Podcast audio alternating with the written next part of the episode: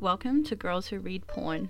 Please be advised that this podcast contains mature content for mature audiences. The title might have given that away though. We would also advise you triple check the trigger warnings of each book prior to the episode, and if it's not for you, we'll see you next week. Each episode includes major spoilers, so make sure you read the book, and don't say we didn't warn you. With all that in mind, on with the show. Hi, everybody, and welcome back to another episode of Girls Who Read Porn. It's me, G, and I am back with the usual Ola. Hey, how you doing, Jay? Hola, hola. Hola, hola. hola, hola. And, and Betty. How are you, Betty? Hello. I'm good, thank you. Good. And we are so lucky today to be joined by the lovely BB Easton. How are you, BB? I'm wonderful. Thank you so much for having me. Thanks for Thank coming. you for coming on. Yeah. Yeah. This is exciting. Very. I actually wanted to bring something up before we start interviewing you because I have a question Okay. to ask everyone. BB, please feel free to answer it as well. We normally don't go into personal stuff when we have an author on, except the Frittata and Ana Huang saga, but like, well, it's another one. Um, Josh c- called me at 1 a.m. and is like, I don't have my keys. You have my keys, so I can't get in. And I'm like, I have never seen your keys before in my life. Like, don't even come at me with this shit. You know, when like guys are like, Where's my hat? You have my hat. And I'm like, What hat? You don't even own a hat. Like, don't come at me with this. I got so angry at 1 a.m. and I just wanted like some companionship in the fact that whenever somebody does that, do you just completely deny? Are you just like, I Oh, don't yeah, even know what you're talking about? It doesn't exist. Like, what? You never even bought the hat.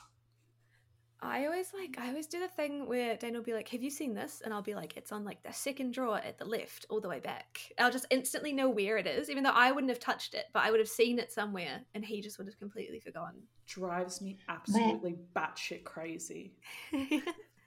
My husband has a photographic memory.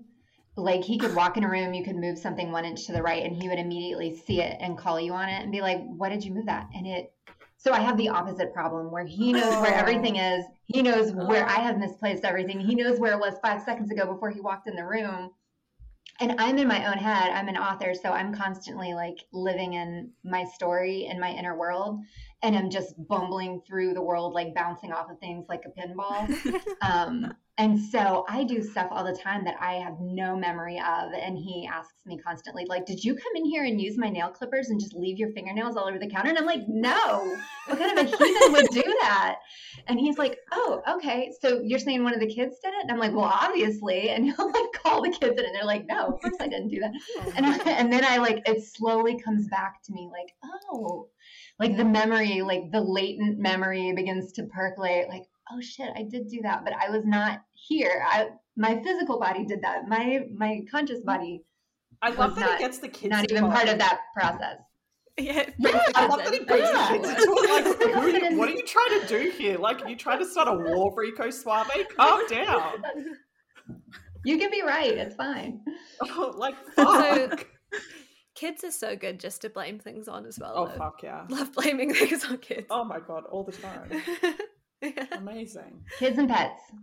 Yes, kids Yeah. are Yeah. kids. Yep. Mhm. Pets are so easy to blame The things classic. on. Yeah. Alrighty. Um. What? Yeah, we'll get into our usual Yeah, round sorry. of questions. Yeah, no, no, you're right. I just like got tripped about up for a minute About the Yeah. freaking Fair keys enough. situation. I'm like, why would I have your Like, I- keys? Yeah. Like, I, I cannot move forward until I know. I have processed this. And yeah. the thing is, like, hear me out on this. Mm. Because of the surgery I had recently, I can't even open our front fucking door. It's a fire door and it's more than five kilos. So I'm stuck Oh. here unless one of the kings of Francis Street opens the door for me. I am on lockdown and not by choice. Oh no. So why would I have your keys to go where with what door? yeah, where are you What going? Door? Where am I Where going? I can't even open the door. like, No, what am I doing? Sorry, please continue. no, you're right. So, BB, when was it that you started getting into writing romance or just writing in general? I was never I never intended to be an author. I had always kind of just written poems and things for fun, never even really stories. Um, but after I had my second child, I I it was at a time when like reading on a device finally came out. That's how old I am. Like with my first kid, I didn't have a smartphone. With my second kid, I had a smartphone. And so I could read on my phone while I was nursing at night because I needed it dark. But I was like, oh my God, this way I don't fall asleep and drop the baby. so I would read to I would read on my phone in the dark to keep myself awake. And it was right after I had read my first romance novel, Fifty Shades of Grey, which I devoured. And Everyone. it just everyone but yeah it that book like opened my eyes to oh my god i like reading and i want to do this all the time what else can i get my hands on and i stumbled upon it was like 2013 right at the height of that like indie new adult magical time so i was reading like colleen hoover i was reading um, abbi glines and jay crownover and all these great like bad boy romance novels and I realized after, you know, devouring like 20 of these that I was like, I I know these guys. I dated these guys. These are my guys. I dated the tattoo artist. I dated the motorcycle club guy. I dated the Marine. I dated all of them. Um, and I'm married now to an accountant. So I, I learned my lesson from all those bad boys. But I missed all the fun that I had with those bad boys. So I was like, I could write these stories and not even make anything up. I know these characters so well. And so I started journaling true stories about my exes, and it was completely, it was a journal. It was for me only. Um, but it was the most fun I had had in as long as I could remember because it was like I had such a boring, stressful, adult existence happening at that time in my life. I was a school psychologist. I had a baby. I had a preschooler. I had a husband. I had a mortgage. Like stress, stress, responsibility, responsibility. And so just reliving a time when I had a shaved head and I was getting tattoos and piercings and I was dating all these people that were terrible for me and all the drama. It was just the most fun. I was I was already sleep deprived because I had a baby and I was using the time I was supposed to be sleeping to write these stories because it just felt so good and I could not stop. And it kind of like reminded me who I am because I was being a version of myself that didn't feel super authentic. Just I had to be so professional all day long at work and um, you know couldn't have fun pink hair or anything like that just had to be super and that's not my personality so um, it just it was absolute it was like this part of me just woke up and was like i'm still here remember this so uh yeah i haven't stopped since it's that was That's so 10 years ago yeah Yeah. I That's feel amazing. like there's so many more opportunities in the States to date like bad guys. Like in Australia, your opportunity is just to date like bogans. And that's it. Like there's no like MC club dating and then Marines and then like tattoo artists. Like I'm sure you can get one, but you don't have like the full Monty here. Whereas I feel like it's more accessible full Monty. in America to make those mistakes. Yeah, You over here like, you just have like farmers guys and with car yeah. Yeah, guys with like mullets. they're just fucking weird here. And like the mullet situation in Australia is out of control now. And that's all it Oh, is. It's just a bunch of guys with mullets. oh no yeah we have all I the wish we had flavors we, have to all the flavors of fuckboys bad boys you i'm so sorry i had no idea you guys That were- sounds like fun. Yeah. So with 44 chapters about four men the way that it's laid out is that you've got your like your real journal which i guess is the one that you were actually writing at the time and then also like a fake journal that you don't want your husband to see because you want him to or that you do want him to see to reinvigorate your life together. Was that actually something that you did or is that just like that part is of the book? 100% something that i did. That whole i did not Shut the front door. Oh my god. It's true. I did not even know I was writing a book until it was over halfway done. I was just doing this for my own entertainment. Like, and because I was a psychologist, my friends are psychologists. So we were just in, entertaining ourselves. Like, I would tell them whatever had happened. Um, so for anybody listening who hasn't, isn't familiar with 44 chapters about four men, um, the journals that I was writing while my kids were really little about my exes, um, that were supposed to just be for me and me alone. In my sleep deprived state, I left my laptop out on the coffee table in the living room. And um, Oh my god, the scene in Sex Life is just coming back to me. Yeah, they use that in the show. Um, oh my god. So yeah, they, it was on Sex Life. The trauma. The trauma. So I went upstairs. I was upstairs with the kids, and I come downstairs, and it's really quiet in the living room, and I hear the unmistakable sound of a laptop slamming shut as I come around the corner. And my husband is sitting on the couch looking very guilty, and my laptop is on the coffee table shut. And I like when I tell you the blood like drained out of my body and like my ghost left and like went to somewhere safe. I was so horrified. I was like, I'm getting divorced. I'm getting that just happened. I'm getting divorced. Um, we didn't talk about it. And then the things things were very awkward. And the next day he comes home from work and he says, uh, go get dressed. We're going out. My mom's coming to babysit. We're going on a date. And I'm like, so you can serve me divorce papers, right? like, because you take me like Right, away you from have the kids. So you have to take me out of the house, do it somewhere so I don't make a scene. I know how I know how it goes. So I'm like, all right, all right, this is happening. Um, because these were spicy, spicy journals about my exes. So we go on a date and it's lovely. And we come home and things are spicier that night than usual. And a few things might have happened that I may or may not have well written done, about. Mr. Easton. So yeah, I was like, so so in psychology, especially when you work with children or animals, like everything can be boiled down to positive and negative reinforcement.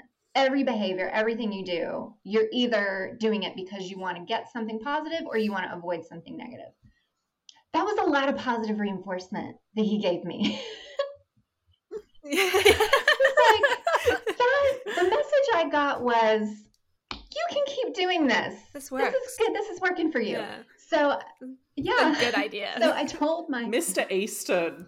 Jesus. I know. So I told my best friend at the time, um, who is Sasha Snow on the show and Sarah Snow in the book, and she's pure evil. She is the devil on my shoulder, and she was like, "Listen, you need to milk this for all it's worth. You need to start."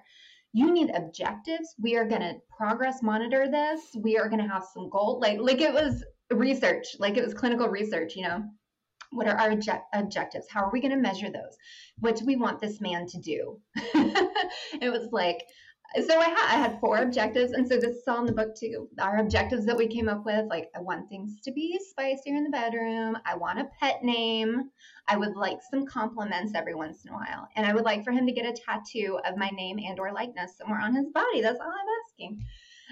And so she was like, "All right, so now we're you're gonna write some journal articles, some journal entries about your exes doing these things, and we're gonna we're gonna wait and see how this works out." So I did. I started writing these like Harlequin romance, over the top, just like steamy entries that were completely fabricated about my exes that made them sound like golden gods. But then because it was funnier to write the true story because all these guys were losers. I had to go write Mhm. like for my own personal journal. I would write that I kept in a very different file now so that my husband would not read it. So I had the one that I knew he was reading, and then I made this separate one that was called like baby shower diaper cake instructions or something. and that's where I put like the real stories of these guys and the the terribly Oh tragically God. hilarious uh, fiascos that I had with them. Um, but yeah, so that went on for a year where I was writing the journals and watching. I have so many questions. Oh my god. What happened when he found out? He didn't. So we, like I said, we we never talked about it. This was just something that I did, and then I watched his behavior, and our relationship improved so much over that year. And I, I once I was like, I can piece this together and actually turn it into a book. I still wasn't going to tell anybody. I was just going to publish it and just under pen name and. Um, but I I ended up telling him because it was like taking a lot more of my time, and I had to be like, all right, listen, I'm doing this thing. Um, you're gonna be totally fine. I've changed your name. I've changed everybody's characteristics and things. Um, he was not excited, as you can imagine, but um, that was about it. He didn't say. He never read. He wasn't like, why did you make all this shit up? No, he was just kind of like he he was just worried that people were going to read it and and associate it with him like at work or something. But um when yeah, when that Yeah. didn't happen, because I changed everybody's names and I was really careful and I don't post pictures of him, he relaxed and was like, okay, this is all right. And then um, a couple months after the book came out, I took him to a book signing and he he would not come near the table. He didn't want anybody to recognize him. But he had to come like help me with something. And a, a reader saw him at my table and was like like starstruck that it was Ken Easton and she asked for his autograph and like wanted to hug him and stuff. He has come to every book signing ever since. Oh, he goes, Oh, nice. at the Yeah. table. That would be like that'd be like his version of positive. No, reinforcement. exactly, exactly. well, and he actually said, "Well, I guess you couldn't have written anything too bad about me if everybody's this excited to see me." I was like, "See, Yeah, has he no. read? So has he not read the Because book? he read. So does he mm-hmm. know that what you wrote was fabricated? He, yes, he knows the whole premise, and he like." It's still very nebulous. If you ask him about it, he's like, "That never happened. I didn't read her journal. She just made all that stuff up." But I know, I know it happened. Oh, so I have funny. so many more questions. What did he think about? I'm so sorry. What did he think about the sex? What did he think about sex life? He was really excited about Sex Life. He thought that was the coolest thing ever. That it inspired a show. It's pretty fucking cool. He I he Yeah. really got on board fast. Like I said, he the, he was very apprehensive at first, just for understandable reasons. He works in corporate America. He didn't want everybody in his office like reading about his sex life. But once he realized that it was going to be okay and that he was anonymous, um, he has been the biggest, my biggest cheerleader. Like he he doesn't let me do anything without him. He wants to be involved in all of it. He wants to come on all the trips. He wants to go to all the book signings. He's come to LA to meet the writers of the show, and he just thinks it's the greatest. So that that has It must be so. that's made it a Oh, lot sorry. more fun for just- me because I've got my buddy is on board. would. Yeah. It must. It must be so strange for him to have like a character So after him, like that not being involved in the writing or anything, but then all of a sudden you're a character on Netflix. It's been really cool to watch his reaction to that because I didn't know how he was going to react to because they changed so much that his character is not him anymore. I mean, some of the things on the show are very him, but um, they made it so dramatic. Obviously, it's you know for TV that um, I was like, oh, I hope he's not like hurt that they you know had his character doing all this crazy stuff. But he yeah, because the character was a little bit crazy. yeah. They all were because Just I mean it's. TV drama. They have to be. But Yeah. um, Yeah. he Yeah. never told me this. But after they did casting, um, they emailed me and told me, or called me and told me who had been cast to play his character and my character. And um, when I told him Mike Vogel, I didn't know who Mike Vogel was at the time. I don't watch TV. I had to give up TV to when I started writing because I don't have time to do both. He watches tons of TV. He um, and movies like he's a total movie TV buff. So I was like, yeah, and this guy Mike Vogel is going to play you, uh, and he kind of looks like you. His his face, I have never seen him this excited in my life. He doesn't do excited, but he was like a little boy on Christmas morning who just like found a puppy under the tree. Like his little face was so excited. He was like. Mike Vogel? I wanted it to be Mike Vogel. That was his. Turns out that was Oh my god, that's so sweet. his number That's his so number lovely. one choice. And he never told me he never told oh anybody. God. and they somehow he magically manifested mike vogel. So they could do no wrong after that. Mike vogel could have killed somebody and drank their blood on tv and he would have been like god he looks good in that suit. Oh my god, that's I just so wanna shout out the emotional maturity to read articles about you like doing things with your exes and to not get angry to like step I up. know, I know. Yeah. But I've I've had so many women come up to me and say like my husband would have left me. I've I've met actual romance authors whose husbands whose marriages did fall apart when they shifted into writing romance because they couldn't handle the content and just the Yeah. um I don't know. They a, a lot of them And then with, but do you feel like some of them would think it's more of like almost like a comparison, like if a romance author is like doing a fic, like a fictitious scene that their husband or like they've never done before or something. Absolutely. Yeah. Well, like what, yeah, you're having to write this because uh, I don't do it for you, or you know, whatever. You like this better than you like me, or um, just the attention. Like it takes attention away from them. I don't know. Um, but I've, yeah, I was so. lucky. He's just he's a different breed of man. He is. I have never met anybody yeah. like him. But to be fair, like I had to have a really long conversation with Josh before we started the podcast, and he was like, "This is what I'm comfortable with. This is what I'm not comfortable with," and I just threw it all out the window and went fucking ham on everything. Yeah, yeah. and like he's listened to it, and then he actually told some girls from work about it, and they're like, "Oh my god, this is amazing! The fact that you're letting her do this." And he's like, "I'm not letting her do anything. She's doing whatever the fuck she wants yeah. to do." So it's like amazing to have somebody behind you who won't judge you and will also like protect you in that and will like lift you up at the same time instead of bring you down for doing something that you really enjoy doing. And I've embarrassed him solidly on this. Like people from his work have listened to this. Yeah. Yeah. That's true. I feel like we do we do get Josh stories more than anyone else. yeah, because like we're crazy. Like we do dumb shit all the time. So Well, and it's yeah. funny. It's almost yeah. like karma. Like he's the he's the one who had the the biggest uh, fear and insecurity about it and now he's the one who is the topic of conversation the most.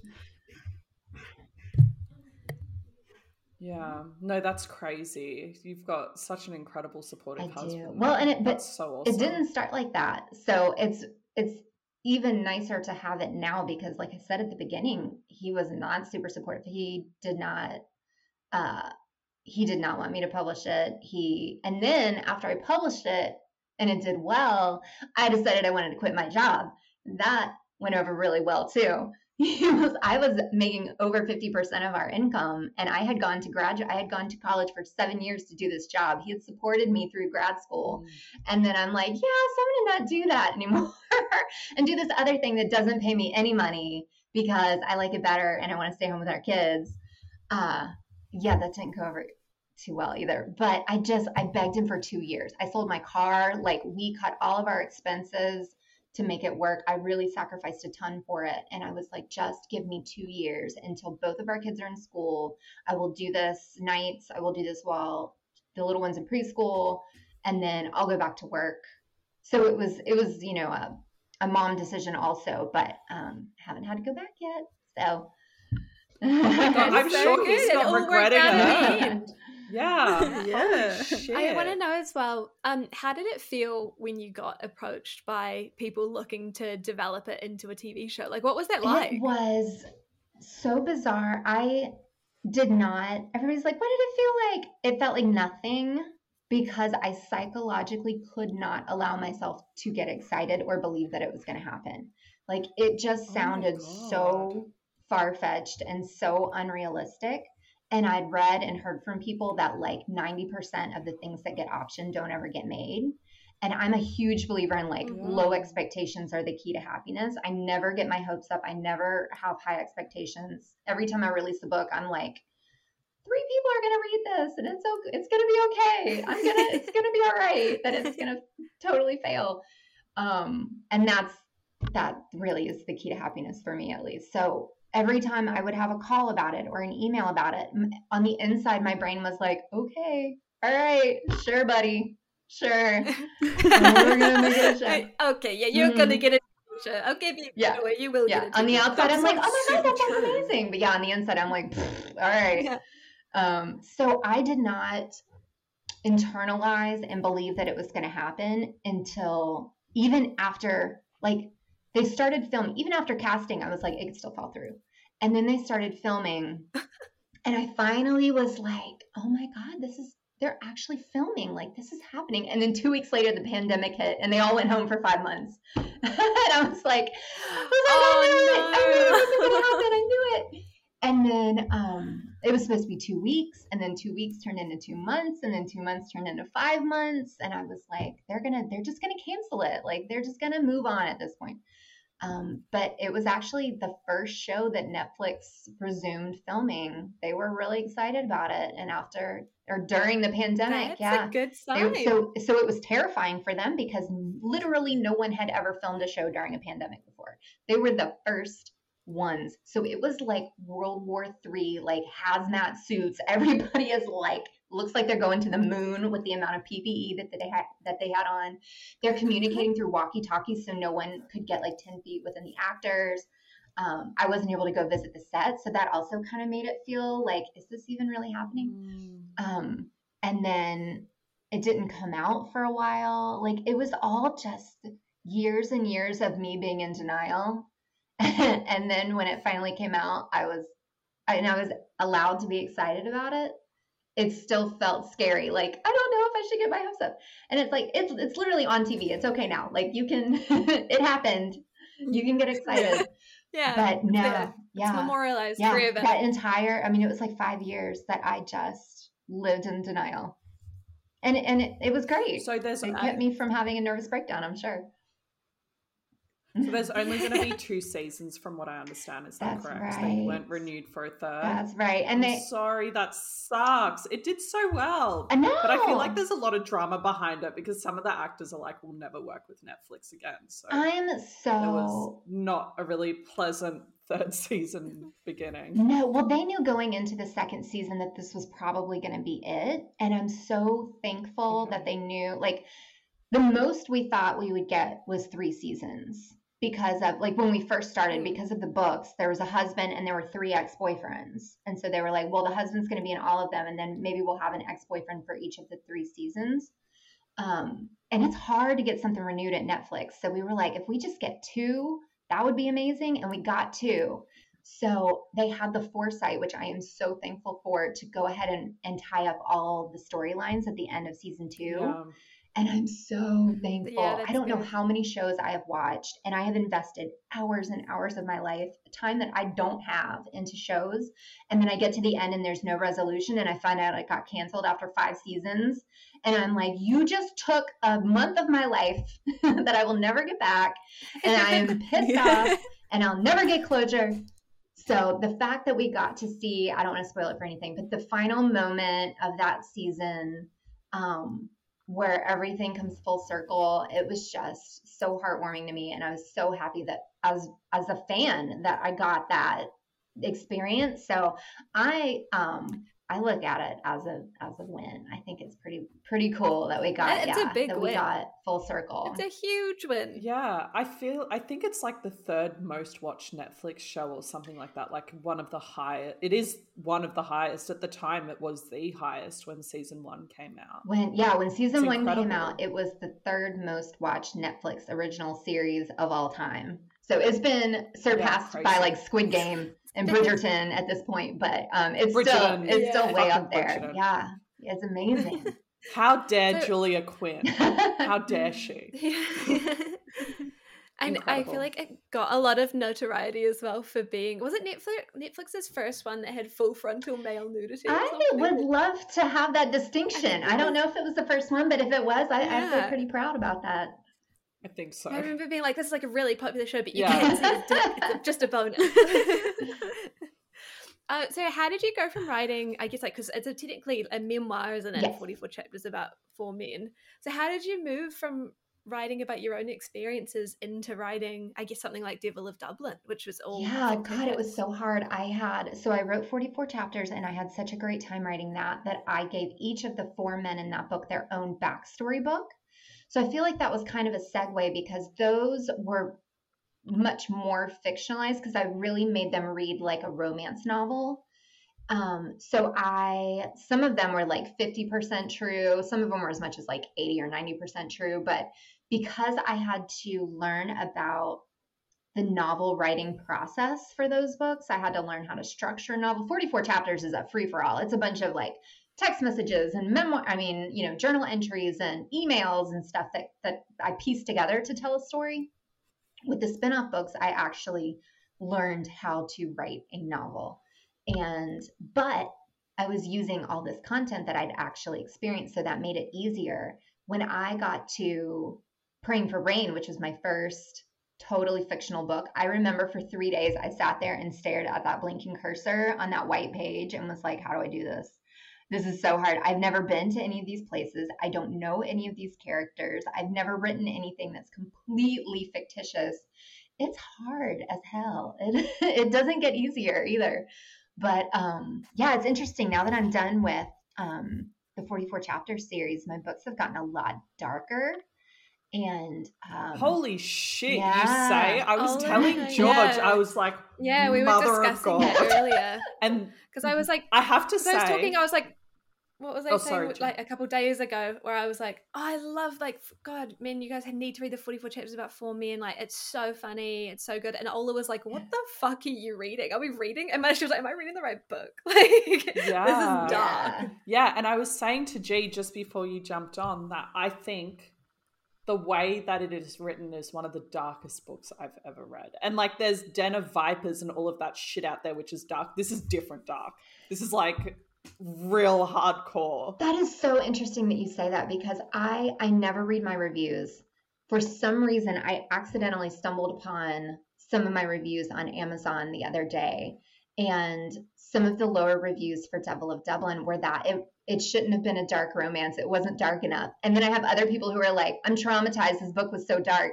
So it's crazy how different because people are like, well, he didn't like he didn't like SA her he didn't choke her out he you know like like I feel like going back to what G was saying before when she asked, how do you go in from like talking about real life stuff into fictitious things? I feel like you're still talking about real life stuff because I'm going to bring up your author's note at the end of Devil of Dublin, which is one of the themes is that um, the Catholic Church was taking children away from their mothers at a certain time, and that happened to someone in your family.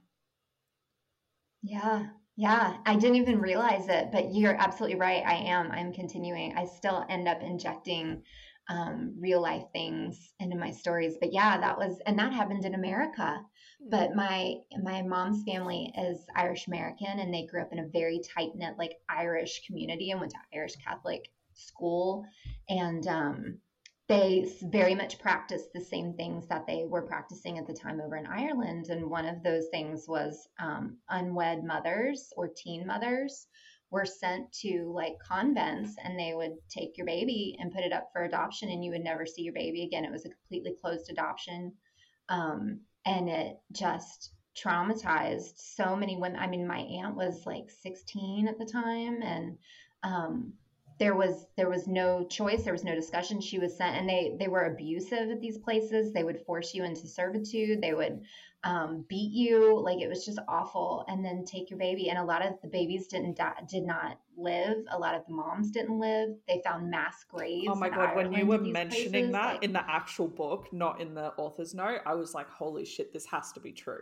Like, there's no way that this isn't true Yeah. because it was just, it was a lot. yeah. Yeah, it was a lot. Yeah. So when I was thinking about Kellen, the, the hero's character, um, I had an Irish beta reader who was helping make sure that I like got everything right. And um, I was talking about his mom's backstory, and she said, "Well, you know what would have happened to a woman like that at the time is she she would have been sent to a mother baby home." And I was like, oh, "Yes, because my aunt went to one of those." And so it all clicked. Like that whole backstory came together and I was so happy I was able to shed a light on that because like nobody knew, I wouldn't have known about it if it hadn't happened in my family.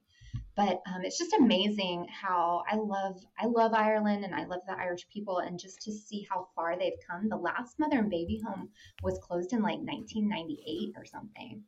So Fucking hell. You rained hell as- on the Catholic Church in that book, though, I have to say. And I appreciated it because there was some other topics in there and that fucking twist at Yeah. the end. Yeah, Babes, what the fuck? yeah. Yeah. I mean, stuff happened. Stuff happened. But I will say, It's like getting slapped in the face. And it hurts more. It hurt so much at the end. because, I was because like, you know it's true. I yeah. know, but it's also like, how can you do that to your. I can't say it because I'll ruin it, but how can you do it? I know I don't want to spoil anything, but how can you do that in that situation with that person who's linked to you in that I way? Like I just I don't I don't know how to say it without ruining it, so I'm not going to say another I word. But I was like sitting there going, "Fuck you, baby!" Like you, fu- I cried so hard at the end of that book. It was amazing. I loved it. Mm. Beautiful. Everybody should Oh, read thank it. you. I just just- read it. You know, After this took- episode, you'll have to because Ola's just been teasing you for like 20 Oh minutes. my god, it is so good. I don't know how else to say it. Like the fucking twist. But- And I've been like reading a lot of shit recently, and I'm like, yeah, you know, it's okay, whatever. Like it's getting me through. But then I read this, and I was like, wow, I needed this. like it gets you out of the slump. That- So read it. Mm, that is high, high price. I know exactly what that's like, and I know how amazing it is when you find that book that you like want to read and you can't stop Yeah. reading after like slogging through or DNFing a bunch of stuff. So I am completely honored and humbled to to have been your book that got you out of Thanks book for- that means the world to me. so Thank you. Thanks for writing it and It's putting like- me through like an emotional roller roller coaster of what the ever loving Yeah. fuck did I just go through. Well, it's so funny because like like you said, oh my god, I cried and I was like, "Oh, oh good, thank you."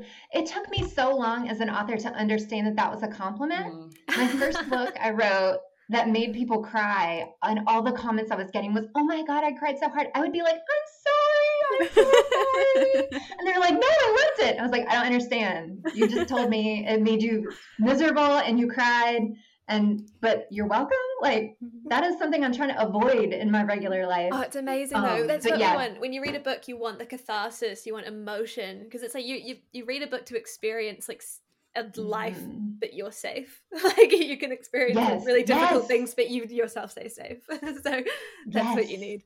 and that's that's why I write. I write because my life is so safe right now. It is so delightfully boring and safe, and I don't have any stress. I don't have any drama, and like this is how I get my drama stress fix is I can fabricate it and write about it from the safety of my home that I have a mortgage on, that I have heat and running water and like everything's fine. Yeah. You must need a um, lot Oh, of stress. Same. Because like that's fucked up. oh, I'm sorry. That's that's something else. When we first started the podcast, the girls will tell you I fucking hated crying through books. But if it's worth it, now I'm like, okay, I, I can deal. It's so worth Yeah, it. Yeah, I can. Those are the ones If that you it's worth it, remember. yeah, I would reread this book. I I have thank you. I have gotten there too. I know what you mean. Yeah. I am like Brittainy Cherry's books. I cry from cover to cover. I like she could just be Wow. talking about them going to the store and I am like somehow she I'm bawling through that. Like and it's because they're like so sweet and like just poignant and like oh and the characters need this thing that this other person's giving them and da, da, da, da. um but yeah i just i bawl through her books and i love it and i would read them again and again and i know Nice. exactly what you mean So can we get like a little bit of a hint? So we've talked about, I guess, what you've already done. Have you got any hints for what you're working on currently, or what we might be expecting next? I do. I am working on a sequel to Devil of Dublin at the moment. Stop! Shit, I yeah. can't. Can I Any chance am. you finished it and I can read it today? oh my god, no! This thing is taking. This is the hardest book I've ever written. not because I was like, I'm gonna write this. Normally, Who is it about though? The idea.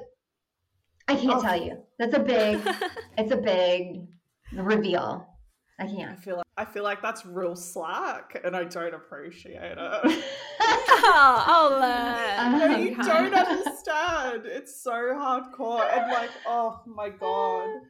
Also, fuck John. Oh my god. Sorry, Ola, I can't. Move on. I can't Yeah, move on from Let it. me be speak, please. I'm so sorry.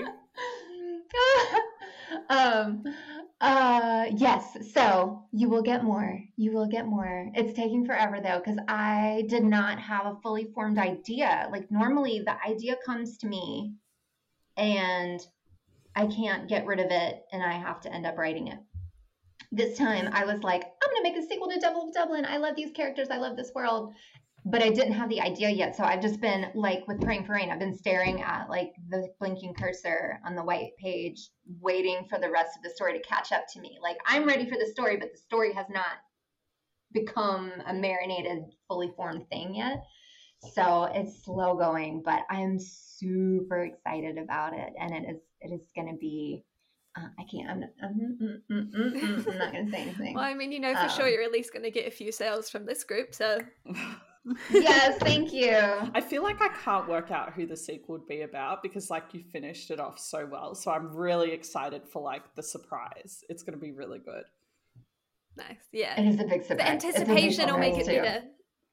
Oh, I'm really excited. I hope so. Good. And we'll finish up with the question that we ask all of our authors that come on and join us. What advice would you give to aspiring authors? I love this question, and I cannot say this enough. And I feel like, as much as I say it, no one fully grasps it. And the ones who do are the ones who end up happy. Um, you cannot, cannot, cannot expect to make money writing books, especially now, especially that the now when the market is completely glutted. Um, when I started writing, when I published 44 chapters, I was 100% confident that I would not make enough money to pay myself back just for the checking account that I opened to be like a legitimate business. I had to go open like, all right, now I have my like legal business name. I'm gonna go open my legal business account. And she, the lady at the bank was like, well, how much money do you expect to make? And I looked at her like she had asked me like, when are you gonna speak French? Mm. And I was like, money? She's like, yeah, for your business. How much do you think you're gonna make this year? And I looked at her and said, I don't know, like 50 bucks.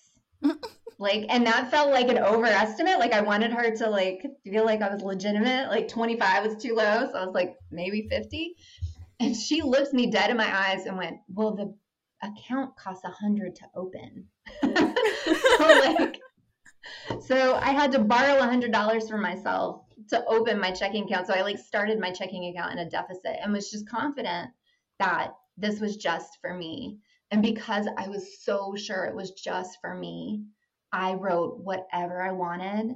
I was not afraid to be embarrassed. Like, if you've read 44 chapters, I tell every gritty, terrible, embarrassing story about myself and everybody I know. And I felt completely safe just being as outrageous as I wanted to be because I knew beyond a shadow of a doubt that no one was going to read it and I was never going to make a dollar. And I feel like that attitude is truly what unlocked so many doors for me because the universe loves that kind of energy of just surrender and just like when you're clinging to something and you're striving for something it like repels it energetically but when you're just like oh care you know it's like if a butterfly is floating around you if you just stand there real still and hold your hand out it might land but if you're trying to catch it you're gonna fucking scare it away and that energy i have so many authors who message me um, and I, I get it completely, but they're like, what do I need to do? How do I need to market? What do I need to, I'm going to, this is my first book and da da da da. I'm like, if it's your first book, babe, you just need to have fun. You just need to get on social media and meet some other new authors, meet some readers, like just be part of the community and just be part of the fandom and enjoy yourself. And and know in your heart that you're never going to make back the money that you put into that book your the money that you spent on editing and your cover, it's it's it may not ever come back to you and that just has to be okay for you to not want to die like over I spent $2,000 on this book and it only made $20 in the opening weekend. That's probably going to happen. It's probably going to happen. 44 chapters had what was considered a good release. Um like it was in the top 100 on Amazon and I'm sure I probably just barely broke even. Like a great release was probably like $5,000 and I had probably spent $5,000 on that book. Like that's amazing if you break even. So I think people on social media see author, you know, the authors they follow have been in the game for like 10 years. They got in when the getting was good, like Colleen and Abbi Glines and all of them like not to take anything away from their success, but it was a different time. You could self-publish a book with a DIY cover and it could hit New York Times. Now that is that is not possible. Like you don't hit New York Times as an indie unless you've got just astronomical, undeniably huge sales. And even then, they might not put you on. Um, so Jennifer Armentrout had like number one book on USA Today and Wall Street Journal and didn't hit New York Times. Mm-hmm. So it's just a different landscape and you you just have to do it because if you want to be happy and you want to do this long term, just keep your day job, have fun, treat it like you love it and just be a part of the community. So do you think it's not possible at the moment for any new authors to actually make any solid cash from writing? as a new author, I really don't, unless all the stars align, you are super well connected. Um, you the level that you have to perform at right now in order to make money is so every every single aspect of your game has to be on point. Your marketing your cover your editing your um your promo materials like your pr presence every single aspect of it has to be has to be banging. And even then you might still have a flop. Um so to be at that level like you got to walk before you run. Like my first book was a diy cover it had been um, edited and re-edited because I kept realizing like, oh, that editor really wasn't an editor. like you just don't know. You don't even know what you don't know when you first start, and you need those first couple of books to like get the lay of the land and practice and learn about marketing and learn about ads. Now you can't be successful without running ads either, and that's a whole other. I mean, you could spend a year learning about how to advertise. So it's just so hard now and it just keeps getting harder that yes you can get there but you will not 99.9% of the time it's not going to be on your first book and that's okay because you're going to write another book and you're going to learn a little more and you're going to write another book and you're going to learn a little more um, and eventually you will get to that level but but to have that put that much stress on yourself for your first book you're going to want to quit because it's just not realistic like that's your practice book and then if you get better and better and better and start really performing well in a couple of years, you can go back and retitle that book and recover that book and re-edit that book and then re-release that book if you really love it. But it's just such a process. It's, you know, that stupid adage of it's not a sprint, it's a marathon. It's it's a 10-year marathon to get to where you really need to be to have, you know, a, a long-term viable career at this. So just take it easy on yourself and have fun and know that it's going to take time and that it's going to take money and you just go at your own pace. And along the way, you'll meet a lot of people who can help you and who you can cross promote with and just enjoy that process. And it's been the most fun I've had this whole career, like meeting other authors and readers and this whole community. Um, I loved the process. Like you have to just enjoy, you know, we all want to get from A to Z immediately, but it can be a really fun process if you take the pressure off yourself. Um, nice. Aww. Can I ask another thing? So I feel like right now TikTok is like the New York Times. I feel like if you're, I've like you know the New York Times bestsellers list. Like if you make it on TikTok, yeah. that's the only way that you're gonna make it at the moment. Like it you've got like, feel like I, that hate bringing this book up, but Icebreaker by Hannah Grace is like the only reason her first book got to that level is because of TikTok. So I feel like the advertising yeah. has to be really smart at the moment. Yeah. Yeah. yeah. Yep, that's another thing I've seen is that the authors who have that TikTok savvy, a lot of I mean a lot of it is not author driven at all. Like there are a few authors I can think of who their own videos are the things that are driving um, their book sales. And really, it's because people just like their personality in their videos. Um, but yeah, it's it's the book talkers. It's amazing. It's it's really really cool to see, um, and it feels more organic than like the New York Times, which is more of a a curated list at Betty's this point. like fucking so dying it's about cool. But yeah, it does kind of feel like. I believe in you. You'll do an amazing job. Just cut half of it. You know what G said the other day? What? Said she wanted to swap jobs with me. Yeah. Wait, am I back? You want to edit? Because I'm bad at my Can job. you guys hear me? Oh yes, yes. you're back. Hi. Ah. Yay! It was. Oh my gosh. We missed a little so bit sorry. about no, you're right. the end of the TikTok stuff, but that's okay. Okay. Um, do you need me to repeat anything? If you want to. Yeah, we, we love listening to your voice. Like, remember. please. You can probably cut it off. No, but I think you're absolutely right about TikTok. It does. It feels like um, you. It's it's one of the few things that really seems to be working now. I feel like everything, you know, the algorithms on Instagram. I feel like I don't see any book stuff on Instagram or, or Facebook anymore. It's all um, it's people I don't even follow. And that used to be the great thing about those two platforms was that you saw stuff from people you followed. You went to TikTok to see stuff from people you don't follow. You go to Facebook and, and Instagram to see you know your book people and now it's like it's it's so funny i love to ask people like so what is facebook sliding into your feed these days because it's like a personality test like what have they d- like figured out about you because all i see are pictures of florence and venice my god, me too. and videos Mine is like all Italy and Morocco, but I think it's because I talk about it a lot and yeah. my phone is like catching on to it. So all I see are Yeah. videos of like food in Rome. Like that's it. I asked a I asked a uh, friend of ours recently. I was like, okay, what what is all over your Facebook feed? And he was like, snakes mostly. like, okay.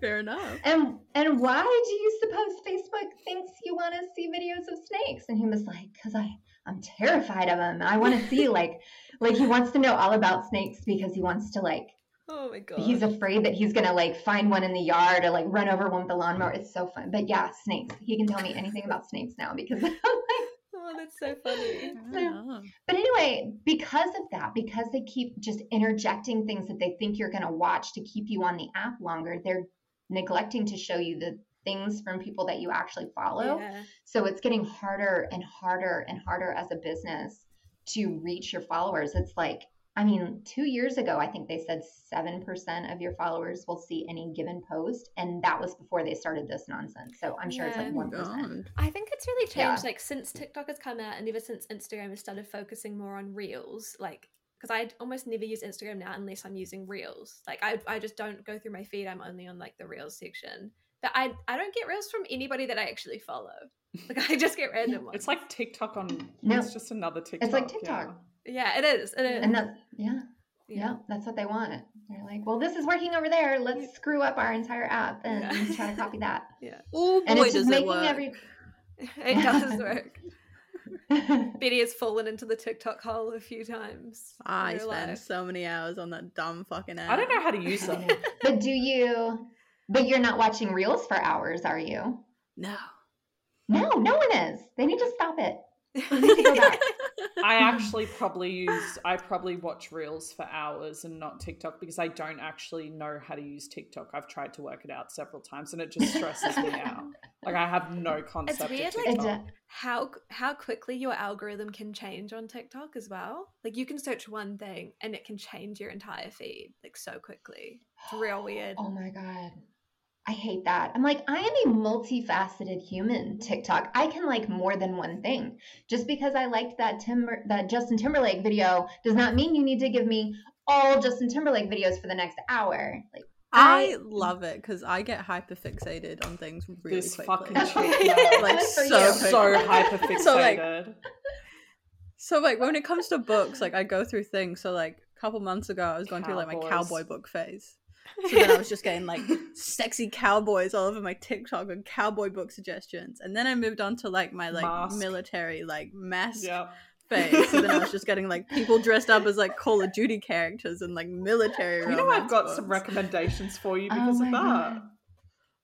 Great, I'll take them. I'll but yeah, every time you. I change Yeah. like my new hyperfixation, like my TikTok feed follows me and I get more that's fixated. amazing. So it's for you. They, they It's- it's- designed it it's for for you. me. Yeah. For me personally, yeah. Yeah. They had you That's in mind. amazing.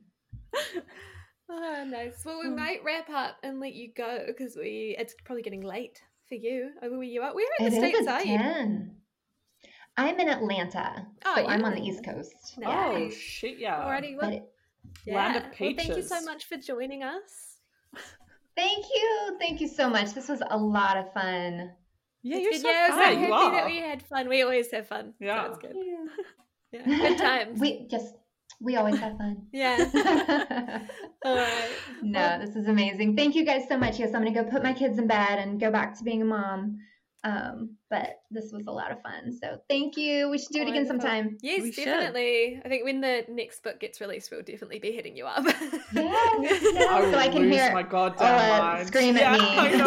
Sorry. I couldn't control myself because I've read it like within the last 24 hours, so it's still like super fresh. so very Yeah, it's fresh. very I fresh. get Very raw. Yeah.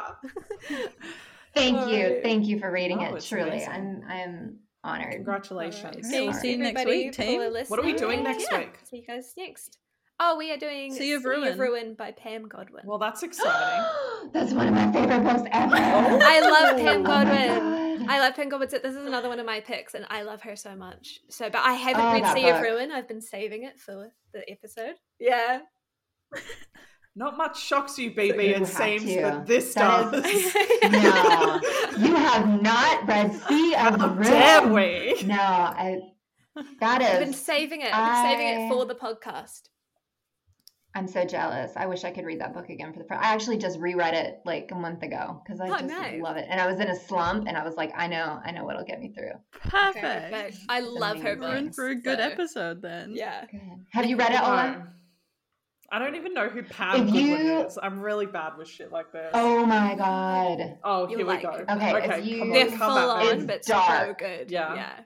it's dark, darkity dark, dark. So you gotta get it right, get right. But it's amazing. I've got to read like blow just mind. pure porn for like three books beforehand, and then read it, and then like Yeah. you go. pure porn right after. Like with no in between. It's Yeah. just got to be like full blown novella smart, like Katee Robert. Your dad will do, and then hit it. it's a it's a porn sandwich Oh, okay, yeah, Yeah. yes. with the with the little dark in the Like middle. porn, Yeah. pain, porn. I feel like it's the only way that I can get through some of these books. Like I'm actually Yeah. on porn right now because of your book. You were the pain. If it Yeah. works, it works. I was the You were the pain. pain. I brought the Oh, no. pain. the All pain right. in your porn sandwich. All right, everybody. We're gonna get that on a We- t-shirt. We A do. porn Yeah. sandwich. I want to be the pain in your porn Yeah. sandwich. All right. Okay. Bye, guys. We need to go because it's been too long, and Betty's already going to have a rough job editing this episode. Bye, right. everyone. Bye, everybody. Bye. Bye. Thank you for listening to Girls Who Read Porn. Follow us at Girls Who Read Pod on Twitter, Instagram, and Facebook. And for all business inquiries, please send us an email on girlswhoreadporn at gmail.com. Art created by Jessica Wanny, and music made by Dane Forgy Stevens. See you next week and stay smutty, team.